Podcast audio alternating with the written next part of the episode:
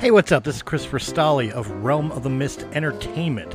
The podcast you are listening to is part of the SJ Network. Go to s-j-network.com. That's s-j-network.com for more great podcasts and information on those shows, as well as information and able, ability to contact publicist Steve Joyner for more information. Just go to the website and check out the family, ladies and gentlemen. Until then, enjoy the show.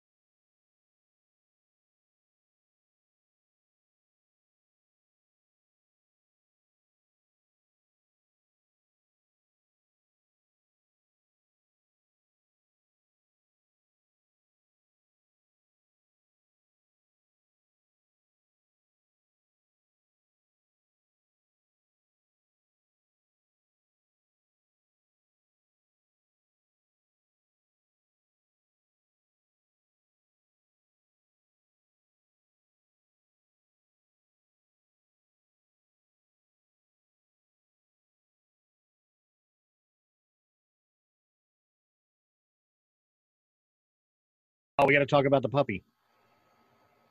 Okay. Okay. Okay, we're going. Hey guys, Christopher Stolle here from uh, Realm of Mist Entertainment and known for breaking the fourth wall, as you see behind me. I drew the short straw today, so I get the hosting du- duties of Coast to Coast Power Hour. So let's get the introductions right off off the bat. Uh, first and foremost, my right hand man, uh, my Abbott to my Costello, my uh, Lou to my Ferrigno. I don't know. I'm just adding names. Laurel to your Hardy. Laurel to my Hardy. the, the not funny one. Funny, Mr. Michael Glenmore. Mike, how you doing? Hey gang, I'm doing pretty good. Um, I'm glad to be He's back. The Bing this to is your our, Bob. yeah. this is Scotty Schwartz talking in the background, and Sorry, he's a funny guys. guy. No, he's good. He's good. Oh, I like your dog. The dog's the star of the show. Yeah. This is Miss, Eli- Miss Elizabeth. Miss Elizabeth. Up now, I got to do a Macho Man voice. So uh, next, obviously, is a first timer here on on the uh, Coast to Coast Power Hour. Uh, forgive me, I am blanking what your show is. Uh, the title of it. Well, I have a But- few. I'm sorry. I have two different shows. Okay, which one do you which one do you want to promote? You only get one this show. No, I you only get one. Wow. I gotta go.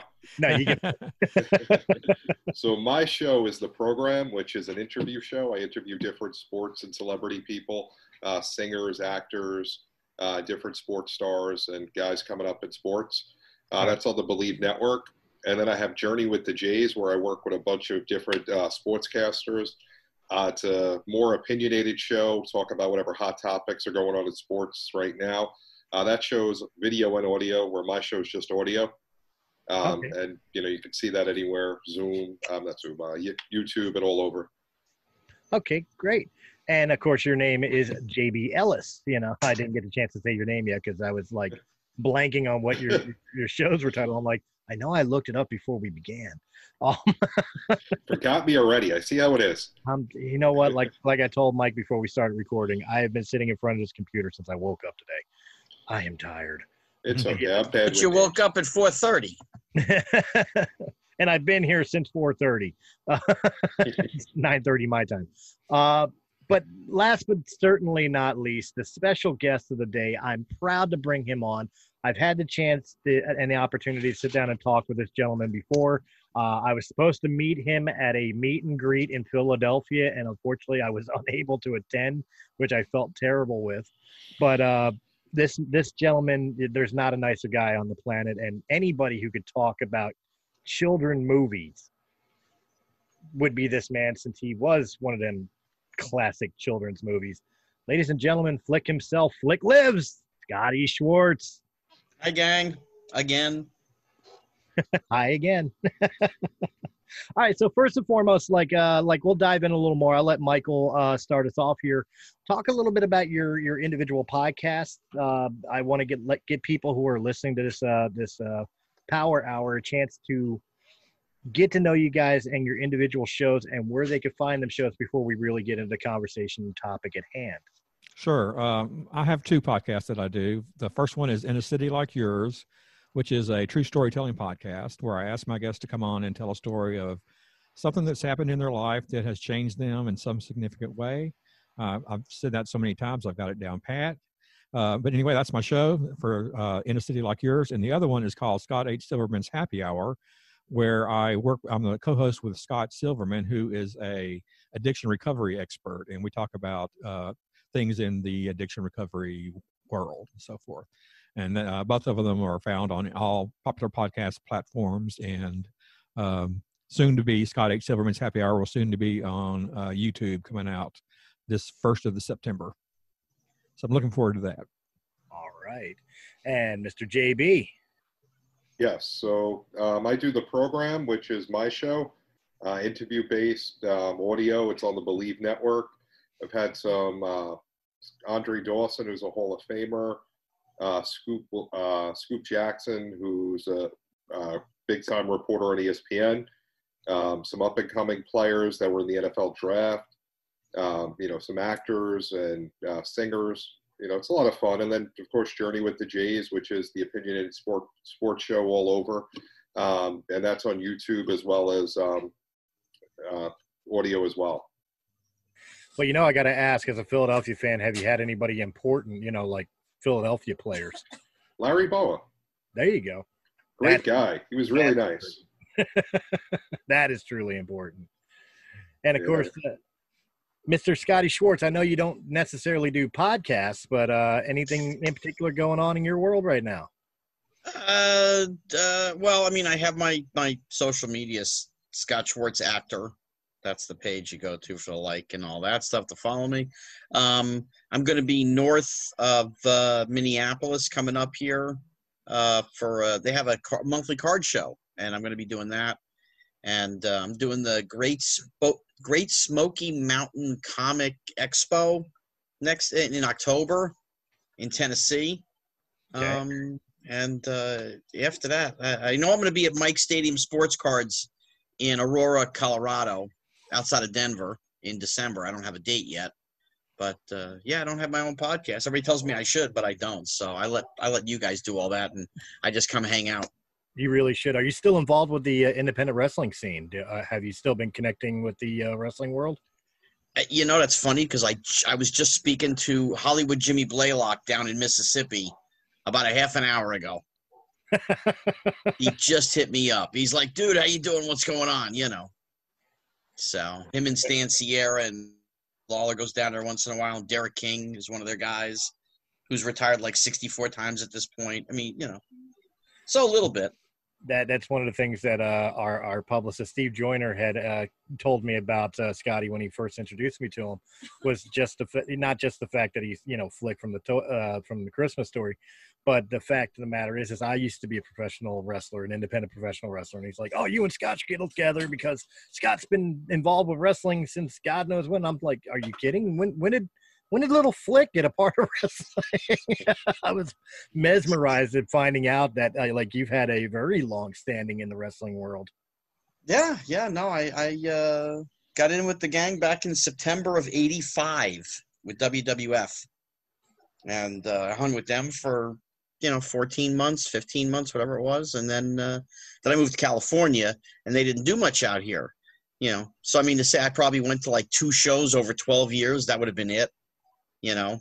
Right. And uh, but you know, I, I I was more or less out. I mean, the whole era of The Rock and Stone Cold and all that stuff, I wasn't a part of it at all because that just I was here and not back east, and you know, you get older and your your priorities change and all that.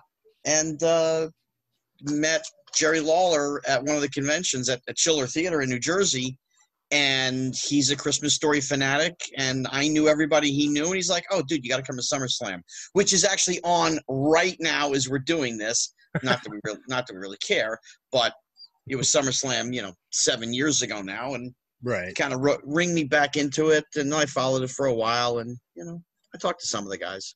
Nice. Nice. Well, let's go ahead and hop into uh, a subject that that is kind of your world and and mostly all of ours for the most part in the entertainment world. We wanted to talk about movies. This is a subject that Michael and I have been sitting on for a good two months now. Yeah. We've been trying to talk about this. Uh, for most of us, we're we're obviously of age uh, that we remember the the the boom of especially in the 80s the boom of the pre-adolescent uh buddy film and what i mean by that is like a group of kids go off on some form of adventure doesn't matter if the genre was comedy horror or something like that you've got a group of three or more kids winding up on some wild and wacky adventure and of course it's a coming of age story in some way shape or form. In modern times you you you have things like uh, stranger things and uh, the fir- the first movie of uh, the remake of it to kind of have a idea of what i'm talking about but back in the day there was a just an overabundance of films. I mean, The Goonies, uh, The Monster Squad, uh, Sandlot, uh, Stand by Me. Just just to name four off the top of my head. Guys, were you were you huge fans of of these styles of films back in the day? I am now. I was uh, really I was too old to be to get into them at the time when they came out. But since we uh, been talking about this project, I've been going back and listening and, and watching quite a few of the shows, and I was really surprised. They were quite enjoyable, and it was fun seeing these actors as children. I'm sure Scotty could re- can uh, you know relate to that because he knew probably all of them or most of them. A lot and, of them. Uh, yeah, so he grew up with them. So um, that's why we got him here, so he can give us that interesting tidbit. Yeah, the inside scoop of it. Well, what about what about you, Scott? I mean, I know you kind of lived it with the with the the Christmas story, but did you watch these genre style films, especially because some of them were your like friends during? Well, the- sure, because you watched what your contemporaries did, or you watched what you know other kids did. You know, then that has that's not really has anything to do with me being in show business. We just watched that. right. you know so i mean you know all that stuff you know that that you mentioned and of course you had the pretty in pinks and 16 candles and uh oh god there was another one i had in my head and it just uh, uh, um oh god with all the the the the keith coogan wil wheaton picture where the, the guys take over the school they want to kidnap the kids Ta- uh, Fast time, Fast Times at Ridgemont High? No, no but that's a great one too yeah. um oh god No, Tap Taps was Tom Cruise. That's right. Never mind. But it was Um, very young Tom. Cruise. soldiers toy soldiers Toy soldiers. Okay. Yeah, I mean, the thing is, is especially the Chris Columbus films. You know, the the Breakfast Club, Sixteen Candles. They were that kind of set in that time, and then you had the kids' versions of that, and it's really tough to do it now because none of those movies are really PC. You know, and for whatever reason, we've sort of turned off the humor in our brains now where everything has to be serious and everything has to be real. It's like, no, you know, let's just go to a movie and enjoy whatever the producer, director, writer, cast, whatever they put on the screen, just enjoy it. You know, now everything is looked at in a completely different way, you know. Scotty's got a very good point, uh, JB. Like uh, to get your mindset, if they, especially in today's modern society of of uh, Hollywood, they're always constantly remaking properties over and over again. I just read that uh, that uh, Will Smith and uh, Kevin Hart are about to remake Planes, Trains, and Automobiles. Scotty brings up a very good point. Would would something like The Goonies, for example, be able to survive politically correctness of a reboot, or would it completely destroy the charm of what the original movie brought? And that's part of a major problem in society all over. I mean, if you look at sports, which is mostly what I do, you know, it's completely different now. You look at, you know, everyone's worried about what people say and what they do rather than how they just play. So, I mean, with movies, it's throughout the whole society that that's happening. And it does kill a lot of the entertainment factor in some of these great movies. Could you redo a movie like Goonies again and, and you know, have it be the same? Probably not. It probably wouldn't, would it be able to be done? But they they've they've tried different things. They tried to remake different films over the course of time. 99% of them you, you when you walk into a theater and you've seen the original now you're going to see a remake is it going to have that magic is it going to have that special feeling you know I, I use one in particular which is bad because i know the guy who's the star of the film but it is what it is charlie and the chocolate factory willy wonka Oh, Willy Wonka all day. Willy Wonka is Gene Wilder in his prime. He's fantastic. The kids were fantastic. The songs. It is an American iconic film. And you're going to take that and you're going to switch it over to Tim Burton and Johnny Depp. So you're, kind you're giving a different version of it. But people who have seen the original 400 times, that's what they want to see. They want to see the magic again. And it's very, very hard to duplicate it or replicate it. You know, Bob Clark, who directed A Christmas Story, did not want to do Christmas Story 2. He never wanted to do it. He never wanted to do a sequel, didn't want to do a remake. But when they paid him enough money, he's like, all right, fine, whatever. You know. but it, it doesn't take away from the original because that's what people love. Right. You know, whatever they think about the second one or the the the, the my summer story or Christmas story 2, it's a different thing altogether. Well, it, it, it does bring up a question though, uh, and I, I, can get I can get it from your standpoint, especially uh, being a child actor who who is in such a beloved film. As as one of the performers, would you even want to see an attempt to remake your film? You can't remake it. You can't get lightning in a bottle twice. It just doesn't happen. The closest thing was actually uh, myself and Bob, we were out to dinner. He he loved this place called Norms out here in LA. It's a 24 hour joint, and his dinner was at between 11 and midnight at night. That was his dinner time. He was he was a vampire. I always say. Okay. Um, and we had actually tossed around ideas of the older kids, meaning me, Peter, Zach, Yano, Ian, or we go Ralphie, Randy, Scut Farkus, Grover Dill, Flick, Schwartz as adults. And it's their relationships, but it's also their kids' relationships. How do they get along? How do that do they treat each other? Is is Scut Farkus's kid still a bully? Is right. Grover did skill you know, Grover Dill kid the bully, you know? I mean we tossed it around a couple times, but it never got anywhere further than that, you know, because it just you can't just go, we got it. It just doesn't happen like that. See, personally, I I would accept that. Like, if, if you told me that you guys were doing a, uh, excuse me, a, a Christmas Story three, where you guys were the adults and now the story's being told by your children, you know, the best way I could describe it, it I would accept it. The best way I could describe it is we have a movie coming out now this this coming week uh, with Bill and Ted Face the Music, where it's almost kind of a passing of a torch to to Bill and Ted's children. You know, um, I would accept that more than what I mean is like if, if Hollywood turned around and said, "Look, we're going to do the Christmas story, beat for beat, the same movie, but we're we're going to make it for modern times." Right. Or what I would that mean. it would be totally different, and the general public will accept the kids growing up they understand that. Mm-hmm. So that's okay. You know, but to turn around and recast everybody, you're going to have a new Ralphie and a new Randy and a new Scut Farkus. Wait, we like the first one. You know, we like the first guys. Just bring them back and work with that. You right. know, Bill and Ted's is a different thing because you've always had Keanu and you've always had Alex. So right. it's them, them, them. Great. So those will always work you know, unless they're, you know, Caddyshack, Caddyshack too, you know, whatever, you know. But you keeping the original members, you sh- you should still be able to do well because you've got a fan base that's built in already. You know, as much as they love the film Christmas Story, they loved us as as child actors, as performers. You know, it all had a, it all is in the package you know but to try and recreate it to do the same film now with a different cast bob's gone jean shepherd is gone and that's the material it's from that people fell in love with right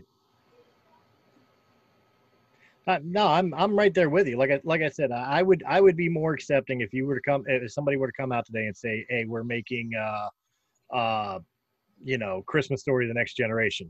There as you go. opposed, As opposed to we're rebooting Christmas Story. Yeah, we don't Uh, have to be the stars of it. No, no, you make the kids the stars. Right. But but you've got to see Ralphie's. You got to see Ralph, uh, uh, the, the- whoever the kid Ralphie. You got to see the father. You got to see Ralphie. hmm You got to see Flick. You got to see Schwartz. We're gonna we're gonna concentrate on the kids, but we're still gonna see the parents, and the parents are the ones that people fell in love with. Especially, especially if you see the parents. Like, uh, obviously, we mean Ralphie more than anybody else here, in, that because we got to see their uh, Ralphie's home style growing up in the original movie. Mhm. You got to see a parallel of Ralphie becoming his father. You know what I mean? In a, in a sense where, you know, like we we all swear we're not going to be like our parents, and then we grow up being pretty much like our parents. So if Ralphie's a a, a- a turkey thief and uh, constantly yelling at the neighbor's dog, then it's fitting. You know, the continuity's there. Well, no, you could see Ralphie as like a banker. yeah, because he wasn't a, he wasn't a dumb kid, you know, so he could be a banker.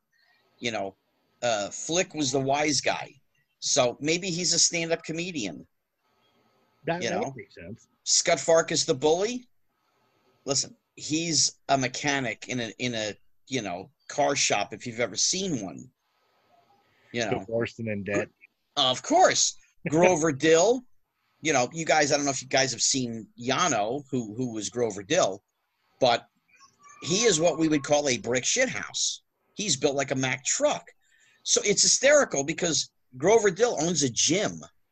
I mean, the the idea is very quickly if you just if you know them and you think about it of what the fathers would be, but it's where the kids are. You know, my daddy this, my dad that. Yeah, yeah, my dad kicked your dad's ass. You know, whatever. You know, but you have to throw all of the PC stuff out the window because kids aren't PC. You know, they're just kids. Well, besides Exactly. besides the PC thing, to throw to throw it out to, to the other two guys here as well. You know, when I when I think of like a modern day film, I think about uh, uh, or or a modern day version or rendition of of the buddy films of the days. The thing was, is like the kids got on their bikes and went out on a wacky adventure, whether it's to go see a dead body or go find buried treasure or whatever, what have you. I mean, in modern society, could that work with youth generations that do nothing but sit on their phones or playing on tablets and computers, you know, and Xboxes, like how how would we get that human factor that was a big appeal to these style of films out of modern day sensibilities? Do you guys think it would even be possible? Anything JB. is possible. Yeah, I mean, you know, nowadays, like you said, kids don't go out. You don't ever see kids out in New York. I mean, they're at home playing video games at on their phone. So, you know, going on a bike and going for an adventure, they wouldn't know what that is. When I was growing up and Scotty was in the movie, and, you know, we'd go out, we were out all day. If we play video games, it was because it was raining or it was late at night and it was the summer. We weren't playing video games, you know, in the middle of the week, three o'clock in the afternoon. Mm-hmm. No, you weren't allowed to do that. You were out playing ball or going somewhere, doing something, having that type of adventure. Nowadays, yeah. would kids be able to relate to that? That's a great point. Yeah, I mean, I played football, baseball with my friends, basketball when I wasn't going auditions and stuff like that. I'm just saying normal stuff, you know. I mean, riding our bikes to the golf course, you know, playing a quick nine holes, doing whatever.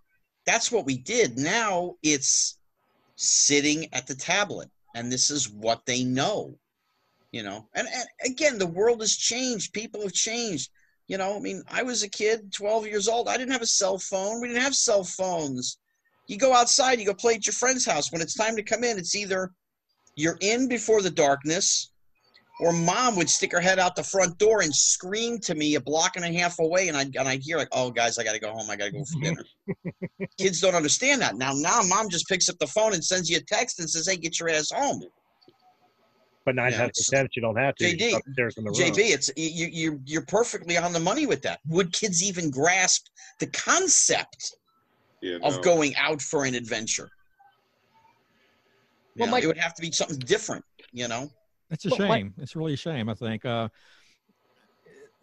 how could we get back to that somehow? I mean, you can't make, make force kids to go out and have a good time out in the yard or whatever. I remember in the summer, the first thing I did was take my shoes off and I, I didn't have my shoes on the whole summer. That you know that that to me told me that I was not going to school, that I had a summer vacation, and you know I rode my bike everywhere. We went all over the neighborhood, and we met all these kids that lived in the neighborhood, and it's just not that way anymore. But you know, Well, I don't think kids most of the time kids are creatures of habit it's what they do every day so if we took away the social media if we took away the cell phone you know the securities that parents want now the cell phone thing and the kids you know just hey listen go over your friend's house go play you know i was at my friend kenny's house all the time shooting basketball whatever playing golf my parents never called his parents' house to say, hey, where is he? They knew where we were. Today is just different. Now a kid, they go around the corner and the mother's panicking, where's my child? It's like, your kid's 15. He's going to be just fine. What the hell are you worried about? When did this become the thing? You know, but you have to take away social media. You have to take away, you know, the comforts of being able to just sit at home and go, go outside. Well, I think because of social media, parents have learned the horrors of what could be out there, and that's what they're afraid of. They're afraid their ca- kid's going to get adu- uh, abducted by some psycho and molested or, or what have you, uh, which you know could happen anyway. You know that doesn't doesn't mean just you know because now that was happening back then when we were kids as well. Maybe not, Not as as much, often, but um, not as not as much. And I think the reason, I think the major reason, and you know, I I I'm I'm comparatively to most people that are sitting in this panel right now, I'm one of the younger guys, but I mean, uh, I would imagine that uh, it happens more now than it does did back in the day because of the fact that you know there used to be something called community. You know, uh, thinking about it when I was a kid, when I was out in in the street doing whatever it is I was doing with my friends, I didn't have to worry about my mom and dad or or grandparents, as it were, in my case, keeping an eye on me because I had the whole neighborhood knowing who I was, where I was, and would contact my grandparents if God forbid I was doing something wrong or if God forbid I got hurt or, or abducted or something. And I think nowadays, part of the reason why a lot of kids are more susceptible to being abducted and all is not just because of the fact that like uh, they they aren't well informed because they are, but it's because of the fact that even the the neighbors, the the adults, just aren't looking out the windows anymore they aren't paying attention to the neighborhood. It's all internal. Everybody just worries about their own shit and screw everybody else. yeah, Am back in I the day when wrong? you can when you had kept your front door unlocked, you know that's another thing that has gone to the wayside. No one keeps their front door unlocked anymore, or at least not around here. Yeah. Mhm. I I'm, I'm in a community. I know my neighbors on both sides. Behind me, the guy in front of me. I know the ones over there. I know the kids play over there. You know, we don't really have any issues over here, but you know, and I also live in a community where it's it's a more red than blue community. And pretty much every other house has guns in it. People know that, so they don't really mess around over here with anybody. They leave us alone. You know you know but i mean you know i mean i have friends in in in uh manhattan 90th and broadway 88th and broadway 82nd and broadway 94th and broadway they're not letting their kids just go downstairs and take the elevator and go out and that, that ain't Absolutely not. happening that ain't happening no more that's it. There's certain areas here where I live in Philadelphia where you just and you know this guy. You you you've been to my beautiful city. There's just some areas you don't go down in the middle of the night, even as a grown man with a gun. Yeah, JB, you're in New York, is that right? Yeah, I'm in Brooklyn. Oh, okay. Well, yeah. And i mean when, when we were shooting christmas story cleveland was not a good town. It's not what you see today you know. Everything was run down everything was boarded up and we literally when we got there we we they brought us all together for a meeting and they said when the sun goes down please do us a favor and don't leave the hotel. Even with your parents even with your chaperones don't leave the building. If you want to go somewhere call production. They'll send two people to drive you someplace. Now the hard not not the hard rock the um oh god there was another one that was there in 83 oh god. It was like a big diner thing that they had in cleveland. And it was four blocks from the hotel. I was there once. Hmm. because you didn't want to go outside. I mean, literally. You know, that's neighborhoods. That's that downtown. It's you know, be it cities all over the country. You know, the suburbs are always different. You know, you go to the middle of Kentucky, Tennessee, Oklahoma, Mississippi. It's open season because they got open fields and everybody's neighbors, like like Chris was saying. You know, a little different. But the cities, no, they've lost that entirely. You know, if the park is across the street, okay, kids want to go to the park, okay. Two moms or dads are going across the street to the park with the kids. There's no such thing as the kids are on their own anymore. And I say kids, I mean eight to fifteen. Well, you bring up a you bring up a great point as far as like again trying to modernize the uh, the, the the buddy kids movie, uh, you know pre pre adolescent movie uh, we're, we're forgetting one simple factor that usually works with these a lot of these films too, and that's that's the advent of the adversary, which is usually a same age or slightly older bully, uh, be it a big brother or the kid in the neighborhood like like Farkus was, or or whatever the case may be. How will we handle that in modern society with the with the anti-bullying phase? How will we treat it? Like, uh, is it the gang member, the the the kid that's getting into uh, joining the Bloods and Crips? Like, like what what kind of what kind of modernization would we even put on the antagonist bully role? It's it's a great question, and really, no matter how you could end up doing it, somebody's going to have a problem with it. That's just where we are as a society. Not everybody, you know, but but one who's got the keyboard turns into 200 that is the keyboard you know but that doesn't necessarily mean that you know you know the bully is a bad guy. He's just a bully. You know is that basically what every heavy in every film is is a bully? You know edward g. Robinson did the bad guy in how many films was he a bully? Right. No he's an actor. He's doing a role. This is just who he is you know. Mhm. how do we how do we make that into a today's version of whatever? But you're right you know but and then you got to be careful what the character is you Who know all here has it- kids, and and how how have you dealt with that kind of thing? I mean, Well- like like uh, JB, do you have children? Yeah, I no children. Okay, I, I don't either. So that would be Chris and Scotty then. If they i don't have children you don't, okay, Chris, you're the That only would- one. Uh, well, with my children, I've been lucky so far. Knock on wood. My my two youngest, uh, who are 11 and 10, are pretty well liked by everybody in their school.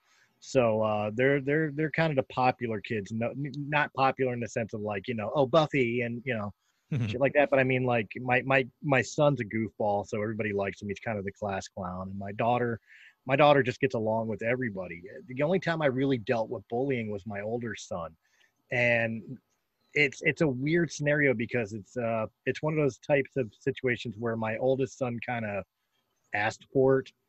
It's one of those deals where he'd like go pick a fight with the bully. In Oh, which case, okay. like, like you kind of brought that on yourself, man. You leave him alone, he's leaving you alone. Don't mess with it. I, Yeah, I had a deal I, I dealt with this yesterday not a week ago or a month yesterday a friend of a friend this kid 10 years old he's almost 11 he's on the chunky side he's getting bullied No. now he's having semi depression and what do i do and this and that and his parents they're his mom and dad they support him but kids don't always listen to everything their parents say but if somebody else says it they seem to get it better right. so i went and met with them yesterday and i sat there with the with the mom and the dad and the kid and we talked and whatever and yeah he's a little chunky and you know but and he and he's not quite 11 years old and i'm kind of thinking you know how do you want to take this? Because he's being bullied. And i asked him how big the kid was and he's like oh he's like this much taller than me. And i'm like and, he, and he's thin? He's skinny? Yeah. I said so you outweigh him by 40 50 pounds right? Yeah. I said then you know you wait till he makes a move and he does something and then you just kick the shit out of him because that's what you have to do. And his mother and his father both told him if you do that and you get in trouble it's okay we're we are totally okay with that if you beat up the bully we will take you out to dinner it's okay to stand up to a bully As long as you're not the one throwing the first. instigating it yeah the right. funny the funniest thing was is he's he's dabbling a little bit into acting a little bit tiny Yeah. bit but he likes to sing I said, "Oh yeah." And I'm figuring, you know, ten years old. What do you like to sing? He says, "Oh, I sing some of the stuff from today, but I really like to do Sinatra." Nice. I said, "Sinatra." I said, "I said, what songs?" He goes, "Oh, uh, Fly Me to the Moon, My Way." I said, "Okay, listen. This is what you do." So I came up with his game plan. I said, "Work on which either song you like doesn't make any difference. Work on it for like two months because he's sitting home right now. You can't go to school, you know." Right. I said, have your mom record you singing it and throw it up on YouTube. So by the time you get to school, you will have emailed it to your friends, and your friends will have emailed it to their friends and their friends and whatever. I said, by the time you get to school, when this kid bullies you, everybody else is going to stand up for you. They're going to say, hey, he's a nice guy. He sings. He does it. Leave him alone. I said, so right now you don't really have too many people backing you up, but you might have 200 by the time you get back to school. I'll tell you what. You send me that video, I'll make sure it's on the next fourth wall uh, weekly episode. We'll we'll feature him. A kid, eleven year old kid singing uh, Frank Sinatra. Absolutely. Yeah. In fact, I'll make a I'll make a request. Send me the video of him singing some Dean Martin, man. Give me give me some kick in the head. Yeah. and, he, and he's got a decent he's got a decent voice. He really does. It was nice. I mean, we're sitting at the table at a restaurant outside, so Right. it wasn't like he could just blast away. But I could hear his voice. I'm like, kid's got a damn good voice. You know, Very But- nice. bullies are everywhere, and they've always been here. They're always going to be here. It's how you equate what we used to do to what we did now. I had a bully in school. I got locked in lockers. I got thrown in the garbage container in our high school cafeteria. You know, and I had my ways. You know, because I had friends that were the football players and the wrestlers, and they helped me out a little bit. And there you go. You know, kid ended up, you know, in the shower with all of his clothes on a couple times. You know, stuff like that. now it's just a different thing. People are. Eh, Well, that, that that brings up a very good point. I mean, and, and we kind of fell off the movie roles here, but it Yeah. up a very good point. Uh, how many of us, as Scotty stated, I mean, I can't I can't lie or deny either. I've been in many fights in my life, and I've lost more than I won, and most of which were to some form of bully. You know, it's not like I went out looking for a fight, but I've tried to defend myself, and sometimes I just wasn't better than the bully. Um, but I usually earn their respect by the end of it because I had the balls to stand up to them but I mean, like, how many of us have gone through that, and how did you handle your bully situations when when they you were confronted with them? I graduated from high school.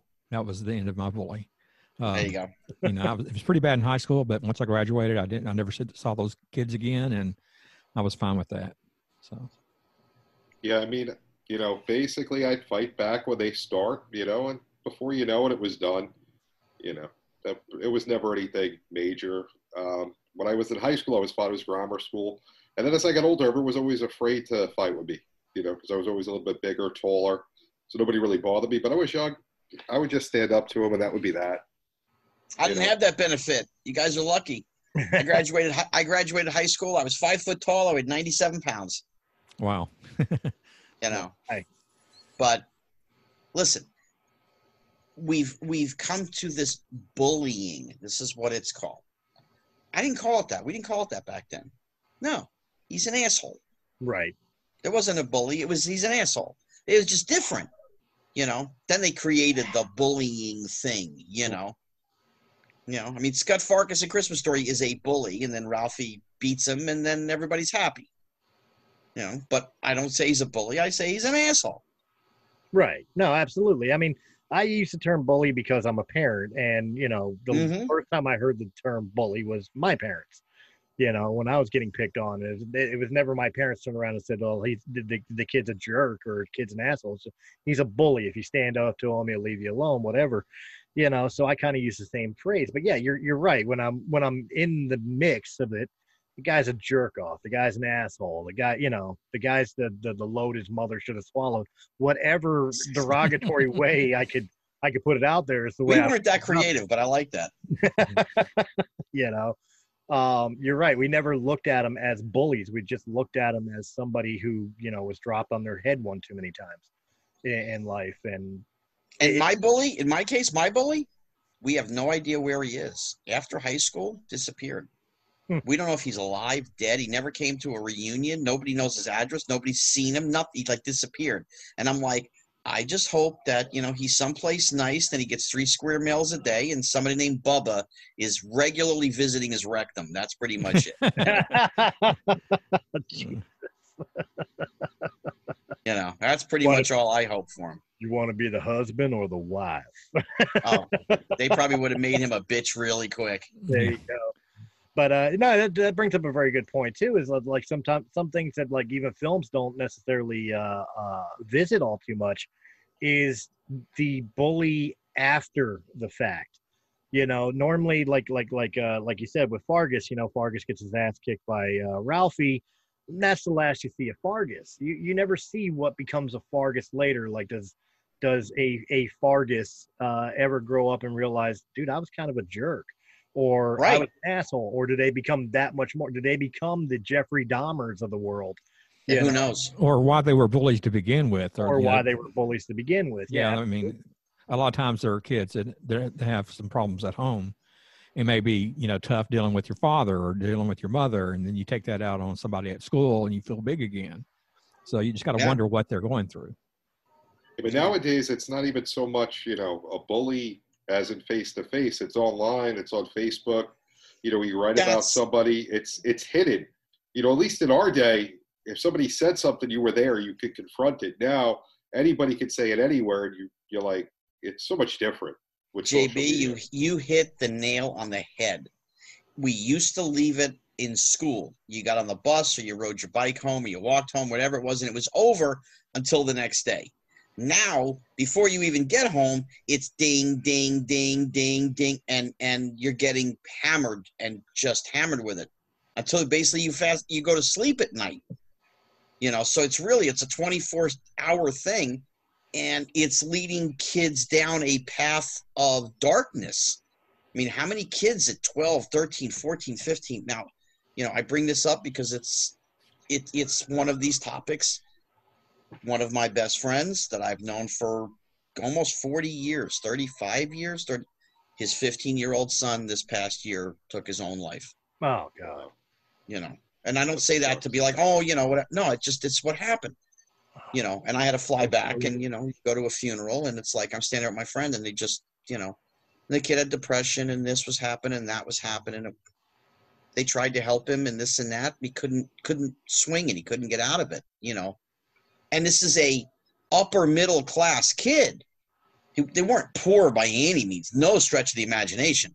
You know, his father ran uh, collectible shows with some of the sports guys that you know, JB and he, he runs he runs the uh, Philly card show. Oh wow. You I know, mean, it's a shame. It's hard for the kids nowadays. It's so different. We had the opportunity if somebody said something, it was to us. We could confront it. We could do something, or we could do nothing. However, we chose to deal with it. Right. Like you said, now if they don't do anything, you know, before you know it, there's a hundred different, you know, posts. Who's seen it? It's going throughout the whole city, not just the school. You know, it's We- very hard. and we as adults look at it differently than we as 14 year olds. right. If we had to go through that nonsense at 14, you don't think the same way. You know, this is the end of the world. Oh my God, they said this about me. Not understanding and realizing in two weeks nobody remembers anything anyway. You know, but to them it's the end of the world right now. And uh, you know, I mean that's just and it's also the sign of the times, like you said before, because like adults even deal with it. I deal with it on a on a regular basis because I share political points of view that may not be, uh, you know, uh, liked by other people, and I I get the I get the bullying all the time, and you know, it, it, it social media has definitely made people have I always call them keyboard cowboys. They've gotten way too comfortable with saying shit without having the repercussion of getting punched in the mouth. Now I'm an adult as a kid, you're right. When we were kids, you know, you could confront it, you could run away from it, you could leave the school, and the worst case scenario is you just got to worry about am I going to cut school or pretend to be sick the next day so I don't have to deal with it again. But your home was your sanctuary. Your friends out on the street was your sanctuary. Once you left this, the the the the problem area, you really didn't run into that kid, that bully again till the following day going back Yeah. to school.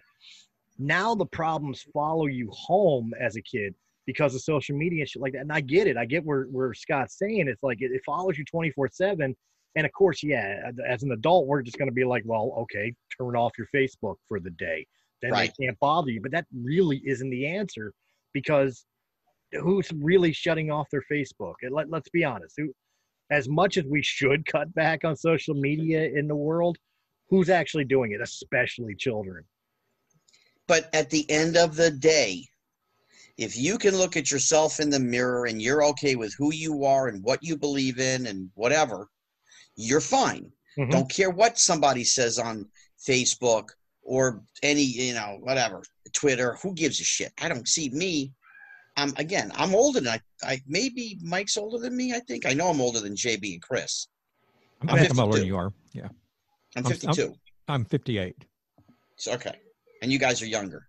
Yeah. Um, I'm Yeah. 43, so I'm 45. Yeah. So it's just different what we think now, what's important, what's not important. You know, are these people paying our bills? Are these people taking care of our families or our home? No, of course not. So who gives a shit what they say? I could care less. right. When you're 12, 13, 14, you don't have those thoughts. Yeah, you this just want to be worst liked. thing in the world. Yep. Yeah. and that's exactly it the, the, the social the social construct in the schools the one thing that has not changed in the in in the high school junior high school world is that reputation pretty much is everything as you're going through your school years you know uh eh, do they do they have repercussions for your real life no of course not you could be you could be the class loner or the or uh or the class uh valedictorian at the end of the day and still wind up working at McDonald's at the same same time. It doesn't matter. Or you can wind up being the next guy who creates the next NASA rocket to to Mars. You know, opportunities are still there regardless of how you were socially in school.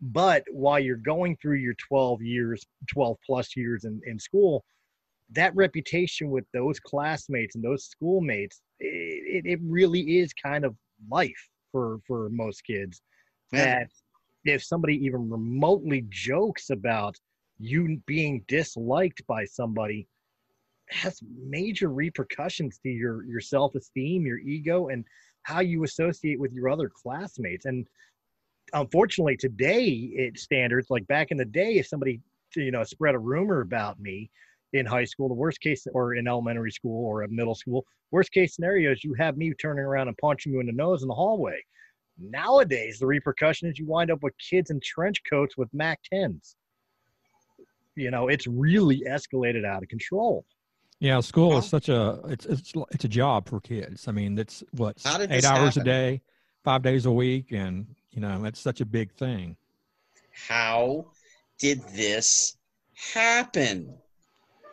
How did we just go off the rails? And I say we, and it's really kind of my generation, but it's kind of the one under me. You know, it's the the 30 to 40 year olds, not the 50 plus year olds, you know, right because you guys have the kids that are six, seven, eight, 10, 12, you know, 15, you know, in that range, you know. What happened here, gang? I you think know. I think it's babies having babies, and of course, uh, everybody reading. You know, and I, I I mean this in a joking sense, but not really. Everybody reading Doctor Spock and deciding that's the way you got to go. You know, as opposed to you know learning from your parents, which all of us are supposed to do, uh, the right and wrong ways of parenting. And and it it doesn't matter if you believe in spanking your child or not, but spanking your child, punishing them or or whatever, however you punish them or whatever the main thing at the end of the day is teaching human decency and kindness to your children you know morality right true right and wrong and i think that, Respect. and respect and i think those are things that highly missing in in a lot of uh child Monstrously. development today Well, teachers So are with doing a lot of the uh, teachers are bringing up kids now. It's not so much their parents doing it anymore; it's the teachers. They're with the teachers more than they are with their parents most of the time. true And they're with their friends and they're on social media more than anything else. hmm That is, there's no, there's no sense of community. I, when we were growing up, you know, you knew your neighbors, everybody knew each other. Like we said earlier, if you were out and your mother called you, you didn't go. Somebody else would tell you, your mother's called you, go home.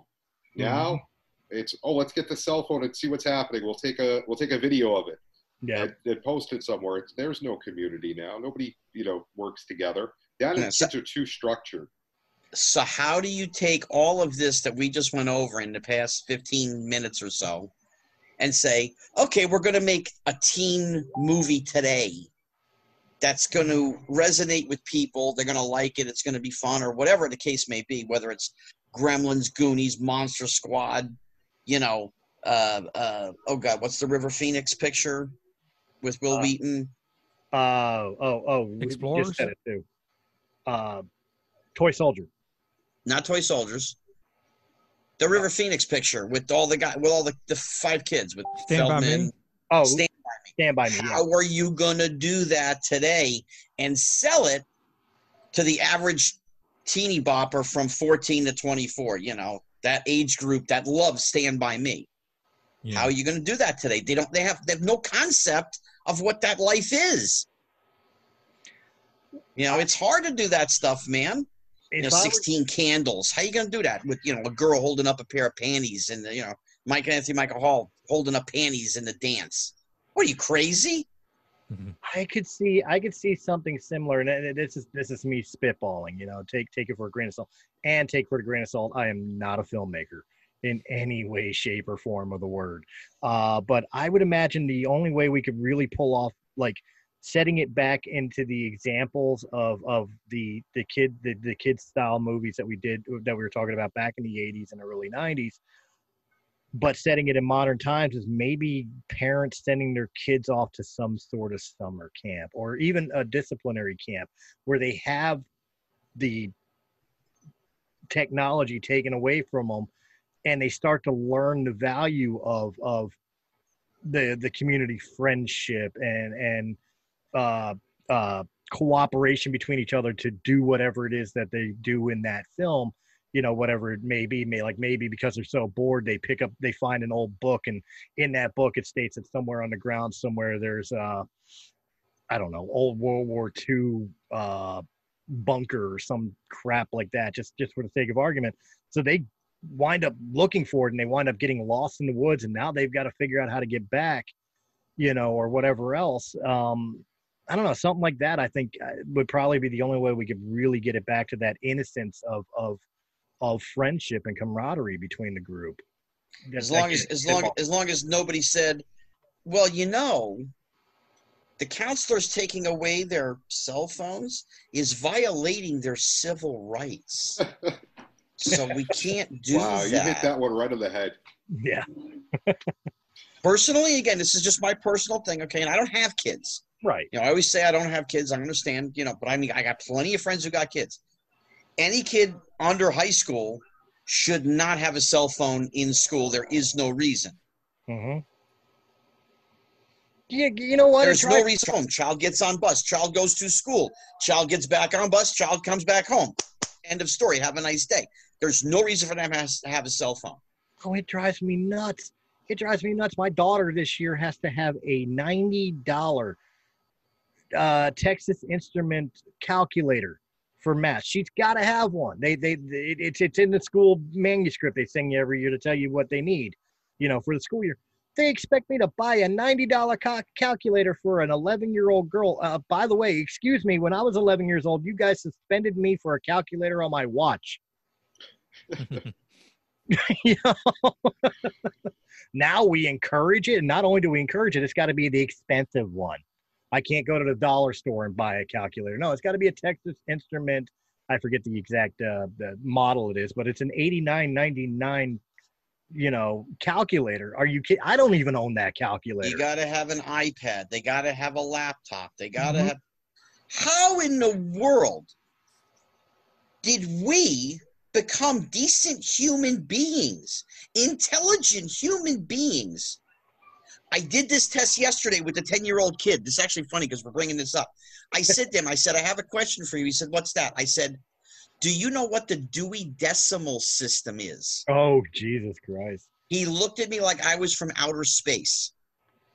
We knew what the Encyclopedia Britannica was. Oh yeah. Everybody had one. Every five years, you got a new one because you got to get the updated one. yeah Everybody went to a library to find out information. We didn't just pick up a fakakta phones and and and start. Uh, you know, hey, hey uh, Siri, I'm an idiot. Uh, what what is this? No, that's not what we did. We had to work for the information, work to learn. Now it's push a button and they make it easier. You couldn't have a calculator in school when I went to school. You, you get caught with a calculator, automatic fail. It's all over.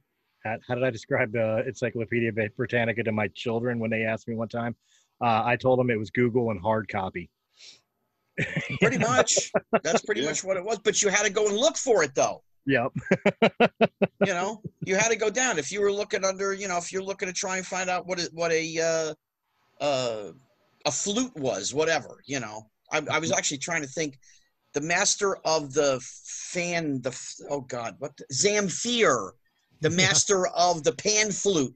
Okay. You had to go to you. You go Z. Okay, Zamfir. Who the hell is Zamfir? We had to go look him up. Mhm. Yep.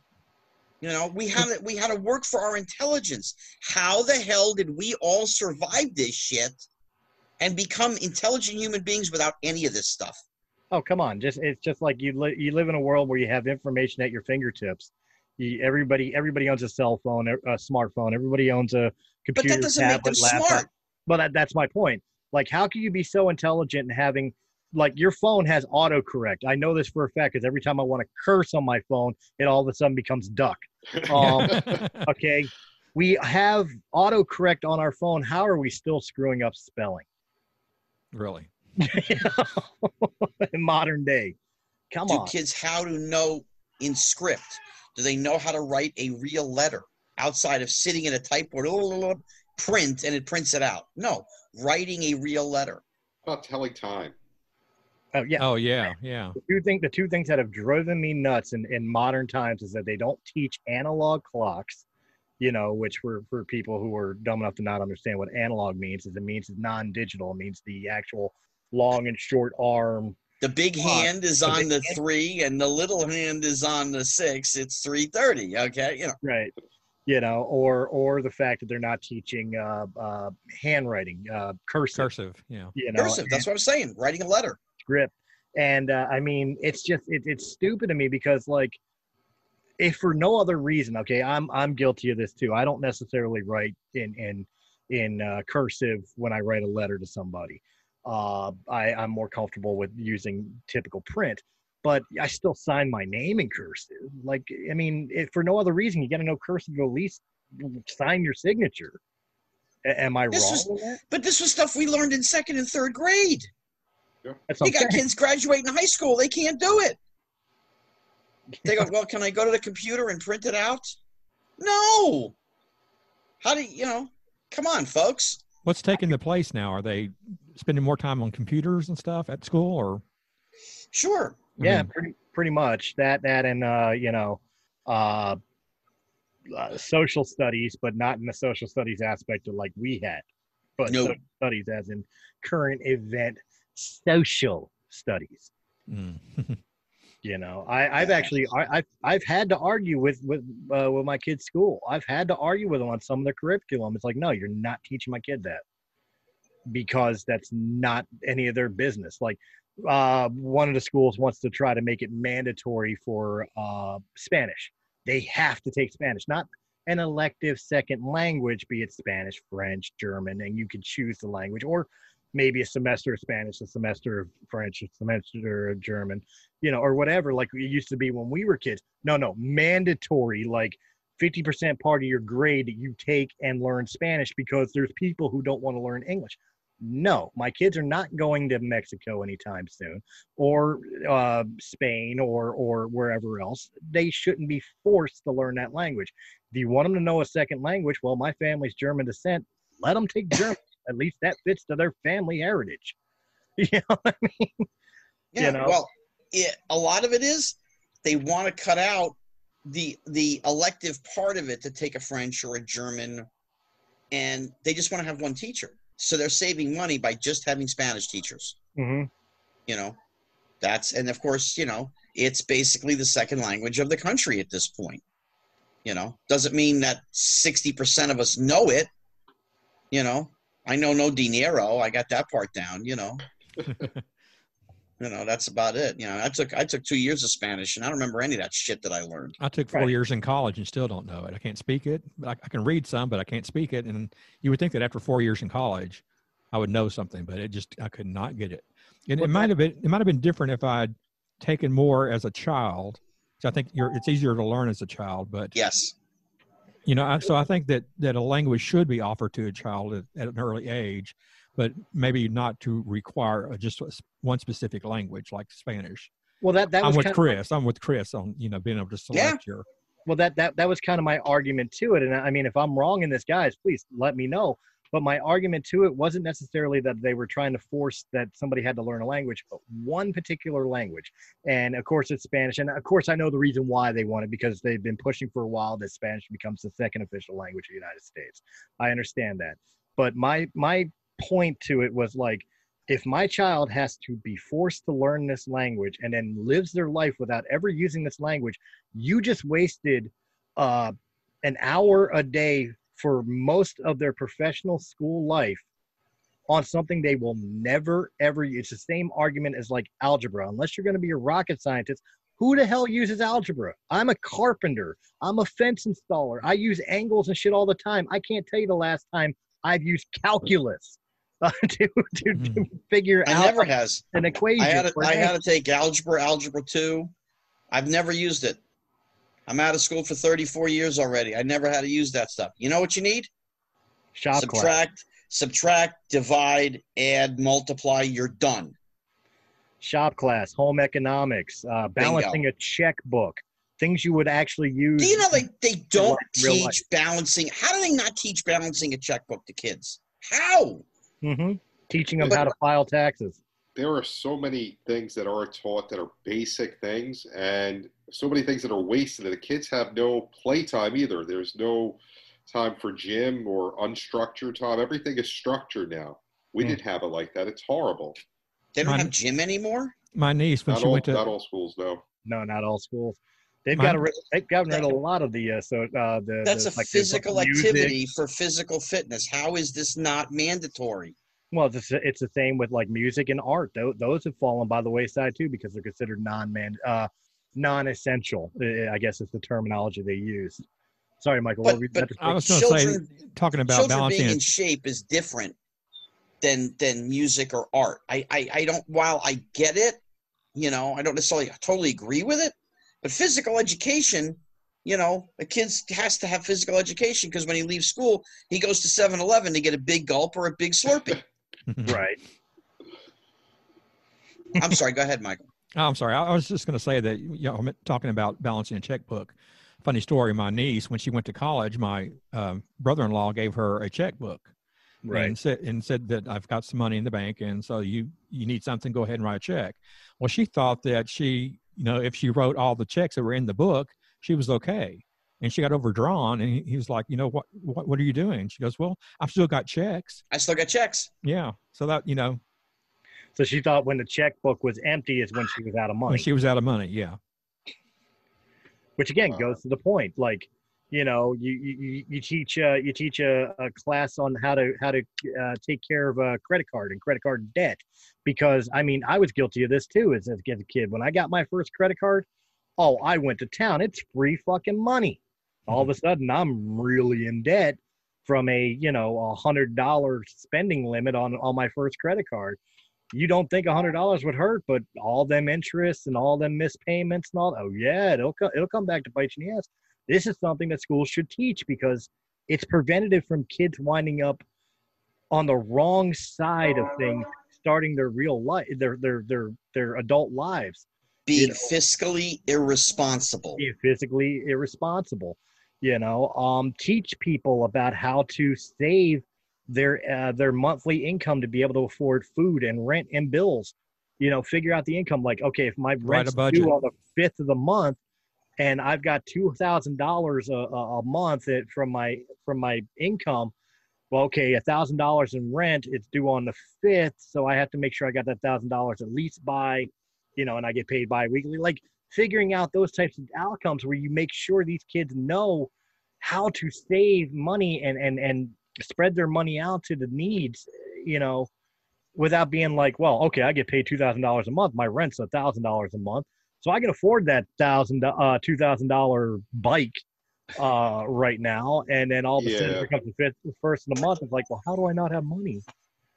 You know, but if they did that, then the kids would realize if they took the student loans, how much they'd be paying back, and then when they weren't getting jobs from going to college and spending all that money in there, they would realize how bad of a system it was.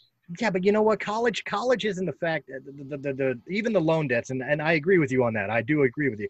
But the loan debts isn't necessarily the fact they can't pay it back because they can't find a job. There's plenty that went to college that got good paying jobs after college. The problem is, is all the ones that owed debts paid tens of thousands of dollars to learn, you know, lesbian lesbian interpretive dance as their major instead of something that actually would benefit them out in the real world when it's time to get a real job. You spent eighty thousand dollars on a on a major that at the end of the day is still going to have you standing at McDonald's asking people if they want fries with that. That's not the college's fault. That's yours for making It's- piss poor decisions. Listen, I'm one of the, I'm one of the people. I understand student debt. I never had any of. it. I went to one semester of you know community college, whatever. I understand it. But if you're 18, 19, 20 years old, you go to college, you agree that this is what you're spending, this is what you have to pay them back. Now, does the government need to make a profit on that? No, of course not. Because that's really who the, the, the all the student loans are backed by the government anyway. It Mhm. should be a straight up one half of 1% or a 1% loan.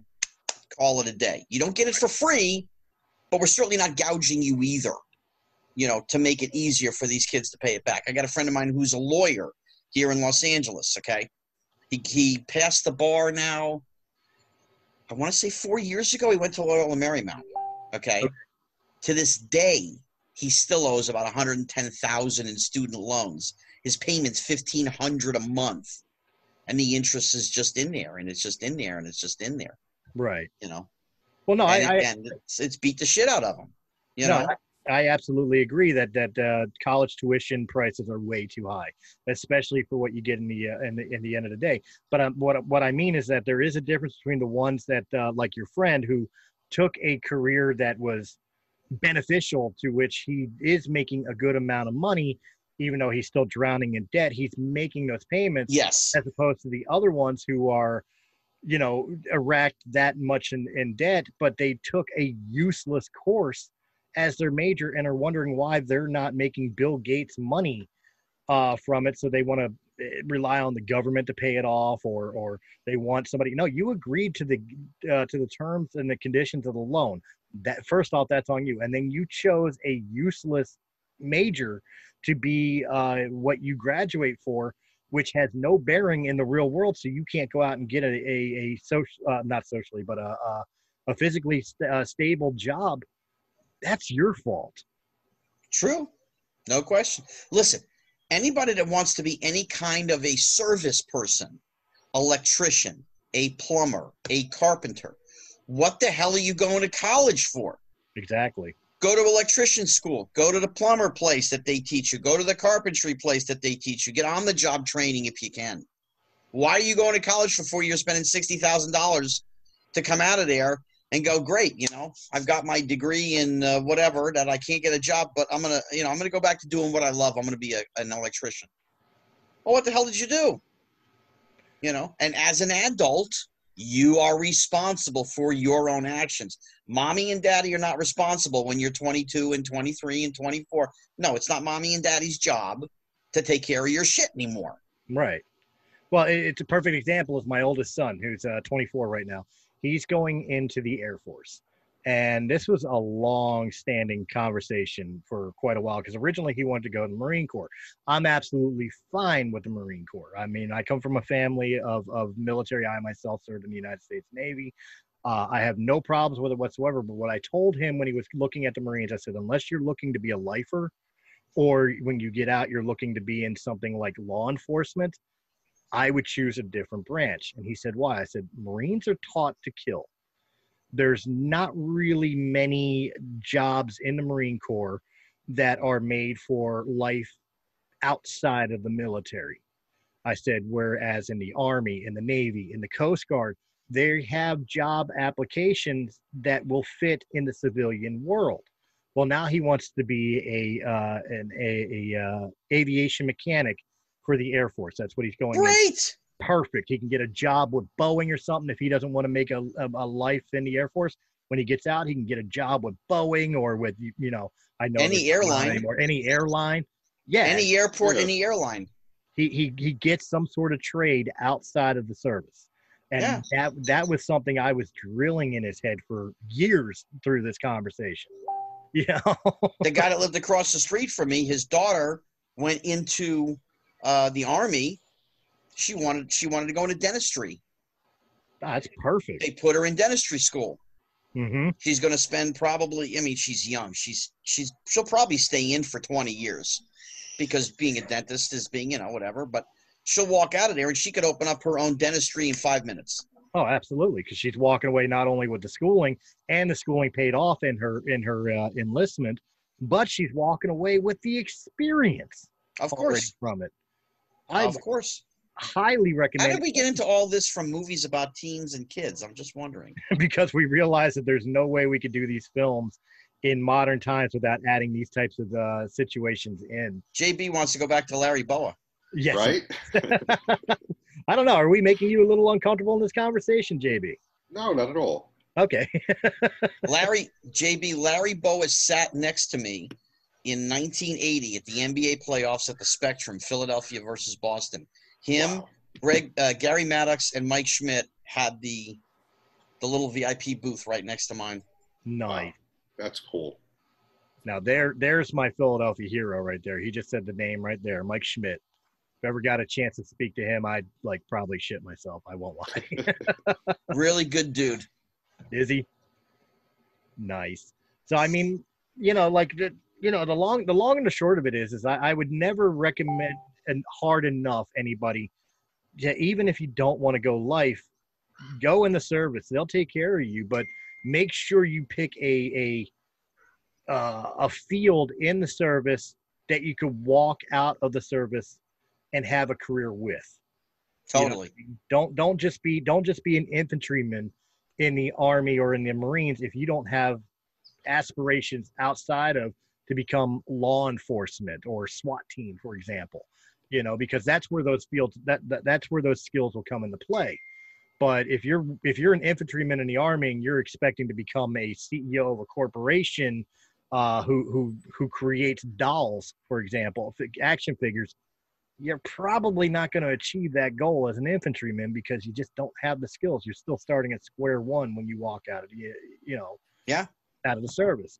And the same the same deal as, as Scott said earlier, as a as a kid, as a as a teenager, as an adult, there is no shame whatsoever in having a, a, what most considered nowadays a pedestrian job, but a, a a trade job and going to a trade school.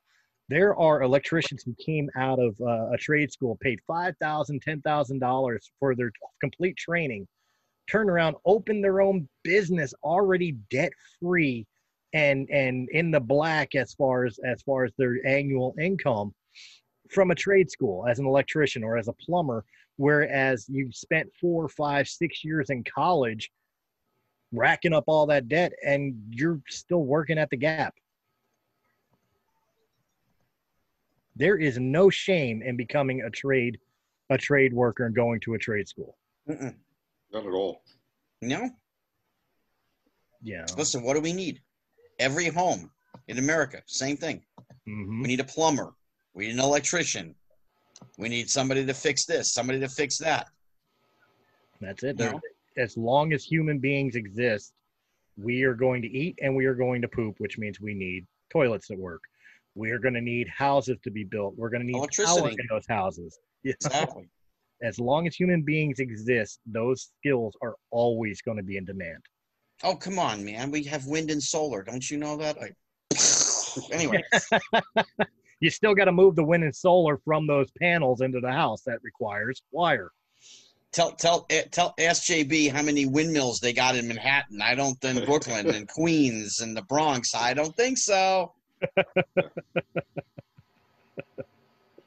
Oh man, but yeah, I mean, over overall, the long the long and the short of it is, is I, I definitely think like, I don't know if if a modern day film could be done with kids, I think I think we have to have like, like I said before, and and again, I'm no filmmaker. I would say put them in a scenario like that, but we could address a lot of those scenarios just in like the sitting around a campfire in the middle of the night where these are literally concerns and, and problems the kids have that they can never find the answer to and they could literally discuss it with each other the way we just did now You know what I mean? I, don't mean, know. Fan, fantasy type scripts like a like a Goonies. Okay. Right. It's still fun. It'll always be fun, even to kids of this generation or the next one.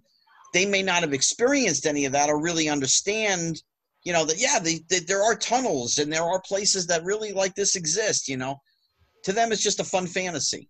right. You know, whereas our generation was like, dude, if we go up in the hills and the mountains, I wonder if we could find a cave like this right. you know, and we go look for the shit, you know. You know, JB would just go to the 88th Street subway and go, dude, it's a fucking jungle down here, you know. I don't know. I I, I kind of pointed to the to the parents too because I mean, uh, where I grow up, where I grew up, and where I live now in in Philadelphia, we have uh, a park uh, which is kind of a wooded area out here uh, called Pennypack. You guys can look it up. It's a huge, huge uh, wild wild wild wooded reserve. I guess you could kind of say it goes on for miles and miles all around. And uh, I spent my life in this park, you know, going off the beaten path and the trails and stuff you know, uh, exploring and everything else. I introduced it to my kids and understand my 10 and 11 year old are phone and video game junkies. Like if I have them in the house, they're on the phone playing Roblox or they're on the Nintendo Switch playing Minecraft.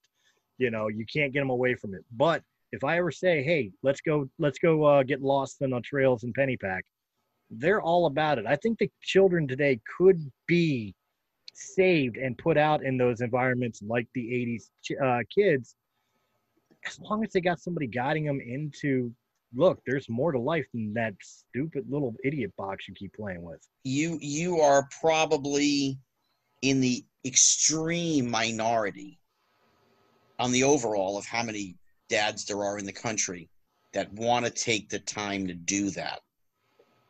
Most most parents are working full time Monday to Friday.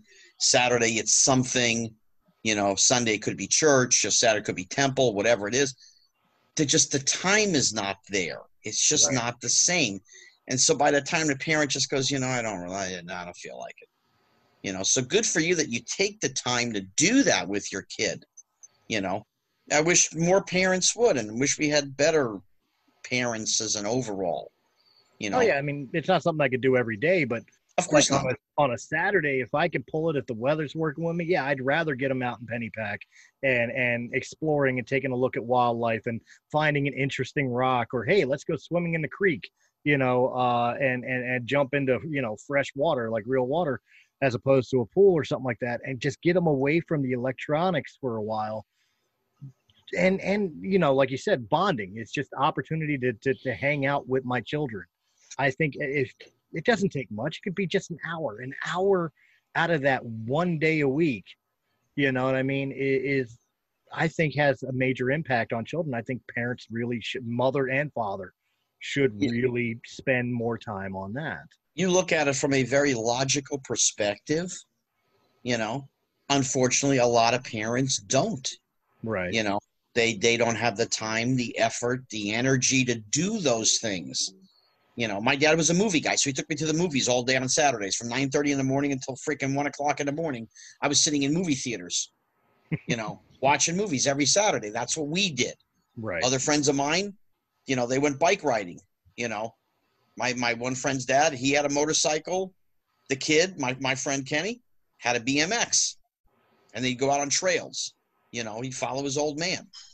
You know, but you don't, we don't have that much anymore. right You know, the the what should be is no longer. Now it's what I feel like. Right.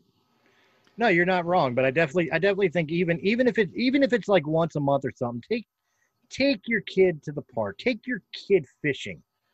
Take them for a swim. Like there's nothing going on in your life that you can't spare at least one hour a month. I'll, I'll go that far. One hour a month devoted to your children and, and just getting them away from the routine, the regular everyday stuff. Am I wrong in this, Mike and, and JB, in any way, shape, or form? Uh, No, you I have- agree. I agree. You have to get out of your comfort zone. That's so important. Sorry if I interrupted you, Mike, but No, it's no and especially with your kids, that's so important. Giving them new experiences so they can open their eyes and broaden their horizons. What are what are parents supposed to do? Again, and I say that not being a parent, but somebody who meant has mentored kids, has shared things with kids to help them with issues, problems, and everything else. And I see a lot of it is time rewarding for me, but not time rewarding for the parent. They're kind of like, all right, what time are we getting out of this? You know. And and I wish that more parents would kind of understand teaching a child good things, the right things, the fun things, that needs to be a part of the growing up process because they need to have it in their head as they get older so then they can do the same thing with theirs. Mine took me to the movies. That's what we did. I mean, of course, he took me to New York for my auditions and all that stuff. That's the extent. My father wasn't a fisherman. My father wasn't, we go out to the trails. We wasn't, we do anything. Zero, you know, but at least it was something. Right. You know, and I don't, and I don't say he's a bad guy for that, you know, but I saw my other friends, what they did with their folks. And I was kind of like, hey, you know, I mean, I see it now with friends of mine who, who grew up the same way I did and they're taking their kids on vacations and they're going here and they're going boating and they're doing this. And I miss that. I didn't have any of that shit. I'm like, damn. you know, but mine was different. You know, Well, it doesn't mean I, I don't envy a whole lot of them.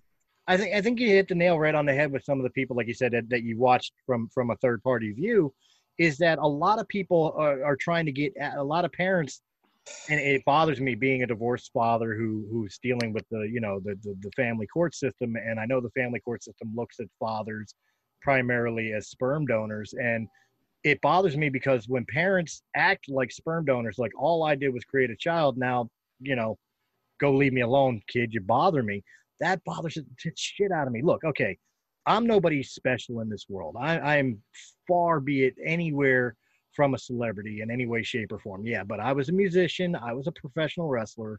I've had my time in the spotlight. And I can tell you right now, out of all the years of music and all the years of wrestling, my time in the service, there is nothing on this planet that has been more important to me or, or has been more special to me than being called dad. I can't imagine anything on this planet being more important to me than my children and spending time with my children and building those memories with my children and hopefully having my children pass that on to their children you know in in in the time to come. As you said before eh, you know become creatures of habit. We grew up this way. We give it to our family i grew up without a dad. My mother was in the military and was always away. I was raised by my grandparents who were too old to do shit with me I get it. I understand that. And I didn't want that life for my kids. And I just, I couldn't imagine a world where I was just too busy to give an hour to my children. An hour. You know? People just do not think the way they used to. The Oh. days of Andy Griffith are gone. The days of happy days are gone. We don't live like that anymore. We could if people would instill the same things to their children that they learned from whomever respect, kindness, love of mankind. You know, there are there are no uh I don't want to say it. There are idiots, you know, that we have in our country. Are they bad people? Not necessarily. If you give someone respect and they give it back to you, okay, fine. They don't give you respect, you don't give them respect. That's how the game is played. But you have to teach, especially the youth, respect your elders. Mhm. Respect the fact that people were here before you. You know, I mean, as an actor in show business, I mean, it is what it is, you know. But I look back and I go, oh my God, you know, Gary Cooper, Humphrey Bogart, James Cagney, you know, John Wayne, James Dean, but Marilyn Monroe, whoever they did, they were all here before me and they're all gone. And now we're here and we have Tom Hanks and Denzel Washington and Mel Brooks is still here. God bless him. I love him, you know. but at some point, they're not going to be, then it's the next older generation, which I will be a part of, you know. But we're not the first and we ain't going to be the last, you know. But you have to respect the people that are older than you are you know and yes respect law enforcement and police i am monstrously in favor of that as well Oh, of course. you know that's how i grew up the the chief of the local police used to come to my father's house to play poker on monday nights you know I knew who this man was. You know, you didn't mess around with him. You know, we had a guy from the New York, uh, New Jersey State Police Force who became like one of the top lieutenants in the New Jersey State Police. Played poker at my father's house. I respected these gentlemen.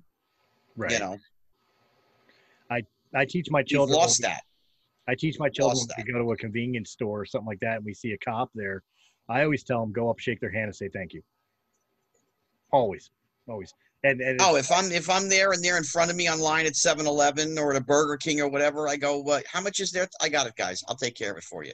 Oh no, no, you don't have to. Yes, I do. You take care of our community. I just want to say thank you. That's all. that's it. You know, Done it and, many times. And for anybody who wants to try to claim that I'm full of shit about like what I mean about my children, understand I've been sitting here this whole entire podcast turn the light right now. Right now, this whole entire podcast with a Valley AA baseball hat uh, cap on my hat, um, on my head. That is my children's little league team. they play for Valley AA out in uh, Bensalem, PA. Uh, they didn't do it this year, obviously, because of COVID and all that. But my kid has been playing little. My son has been playing little league for him for about four years now, and my daughter only did one year, but she did one year of softball. And that's why I wear the Valley hat. I don't even live in Bensalem. I just support my kids and their team. So yeah, you're wrong. I'm literally wearing something that is representation of my kids while I'm on a show right now. So, Well, Scotty was just holding up a USA hat. It looked like I think. yes, he was. Say something, Scotty. So you'll come on. It was my USA hat. I wear it all the time. Yep. Now, of course, some people might not like that or like that, but oh well. Well, gang, we've uh we've hit an hour and twenty four minutes. Maybe we should wrap it up, or or Oh, what? absolutely. Uh, so, so the overall consensus is, is uh, we probably couldn't get that film unless uh, unless somebody was willing to to to break the the the political cultural nightmare of the world and, and just go out and put out a fun flick overall. How Uh, can you how can you do Porky's today? How can you do 16 candles? How can you weird science? You know, how can you do these things? What are you doing? Oh, I'm making a woman. Are you crazy?